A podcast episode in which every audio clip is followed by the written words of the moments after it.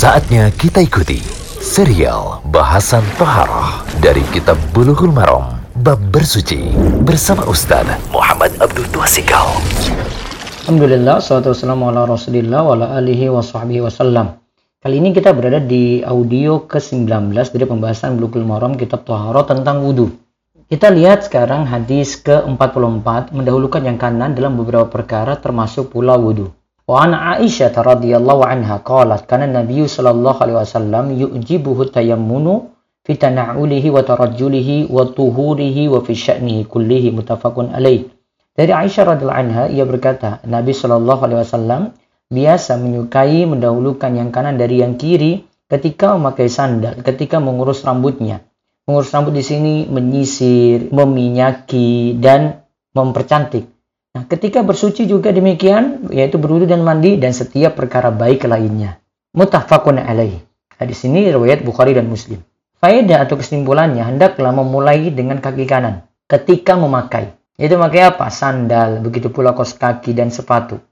Hal ini dimisalkan pula ketika memakai pakaian, celana hingga lengan baju. Nah, semuanya itu mendahulukan yang kanan. Kemudian yang kedua, melepaskan sandal hendaklah dengan yang kiri terlebih dahulu. Sama halnya dengan menanggalkan pakaian dan celana. Jadi ini kegiatan yang sebaliknya ya. Itu sunnahnya seperti itu. Kemudian yang ketiga, hendaklah mendahulukan sisi kanan ketika mengurus rambut, ketika menyisir, hingga para ulama katakan itu mencukur rambut. Jadi orang yang rambutnya itu dicukur, dilihat dari sisi kanan dulu gitu. Kemudian yang keempat, hendaklah mendahulukan bagian yang kanan saat bersuci.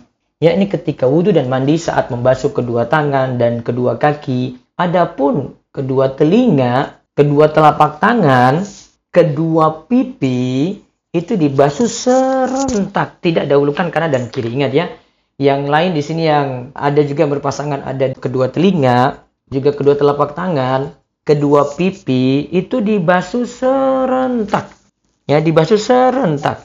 Yang tadi kami jelaskan dulu yang tadi rambut ya, mencukur rambut ini dari sisi orang yang dicukur rambutnya ya. Jadi di tukang cukurnya lihat potong dari sisi kanan orang yang dicukur rambutnya. Bukan dipandang dari sisi ya orang yang mencukur. Kalau orang yang mencukur maka nanti dia dari arah depan pas nanti di rambutnya itu dari dia itu kanan orang yang punya rambut itu nanti di sisi kiri. Nah, bukan, ini pandangannya itu dari sisi orang yang dicukur rambutnya. Nah, kemudian yang keempat itu hendaklah mendahulukan bagian yang kanan saat bersuci, yaitu ketika wudhu, mandi, saat membasuh kedua tangan dan kedua kaki. Adapun kedua telinga, kedua telapak tangan, kedua pipi dibasuh serentak.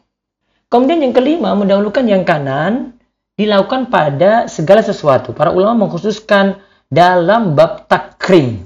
Ingat ya, dalam bab takrim pemuliaan. Ya. Pemuliaan pada sesuatu. Seperti mengambil memberi mengenakan pakaian celana sepatu. Ketika masuk masjid saat memakai sandal saat makan dan minum. Bahkan ini pendapat paling kuat dihukumi wajib dengan kanannya saat makan dan minum. Baik anak-anak maupun dewasa makan dan minum tangan kanan. Kemudian bersalaman Kanan juga memakai celak, bersiwak, berarti sama dengan sikat gigi ya. Mencukur rambut kepala. Semuanya ini dimulai dengan yang kanan. Adapun yang berbeda dengan hal tadi dianjurkan memulai dengan yang kiri. Seperti masuk toilet. Beda dengan masuk masjid kan. Keluar dari masjid. Maaf, mengeluarkan ingus dari hidung. Beristinja atau cebok. Melepaskan pakaian, celana, dan sepatu. Ini mendahulukan yang kiri. Kemudian yang disimpulkan Ibnu Hajar dari perkataan Imam Nawawi, ya, Imam Nawawi itu mengatakan mendahulukan yang kanan adalah dalam perkara mulia, baik dan dalam hal berias diri. Sedangkan sebaliknya didahulukan yang kiri. Jadi kaidahnya bersama seperti yang disebutkan di atas, yaitu dalam hal takrim, pemuliaan sesuatu.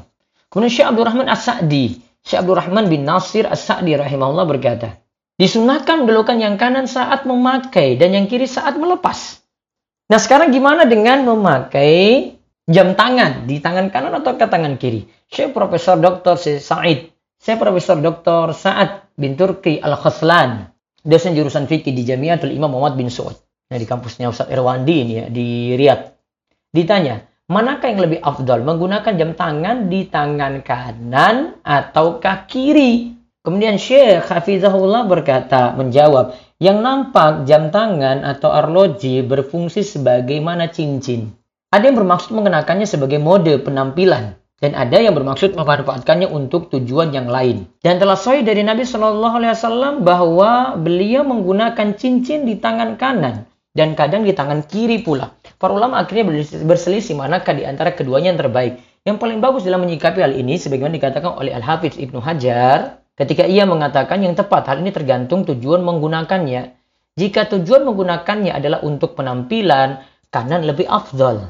Untuk penampilan ya, kanan lebih afdol. Jika tujuannya untuk memakai cincin, digunakan sebagaimana memakai cincin. Jika tujuannya untuk memakai sebagaimana cincin, maka yang kiri lebih tepat. Karena cincin itu seperti suatu ikatan. Dan tujuan ini pun bisa dicapai jika diletakkan di tangan kanan. Jikalau jika tujuannya menggunakan untuk penampilan karena lebih afdol. Jika tujuannya untuk memakai sebagaimana cincin, maka yang kiri lebih tepat. Karena cincin itu seperti suatu ikatan. Nah, tujuan ini pun juga sebenarnya kanan juga bisa. Nah, kesimpulannya gini, kata Syekh Sa'ad Al-Khoslan, sebagaimana maksud, ya beliau katakan, jika tujuan menggunakan jam untuk mengenali waktu, maka lebih afdol di tangan kiri.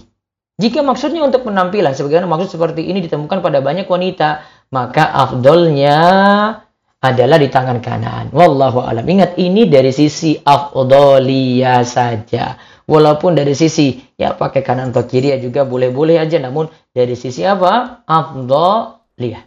Semoga bermanfaat. Demikian serial bahasan toharah dari kitab Bulughul Maram bab bersuci bersama Ustaz Muhammad Abdul Tuasikal.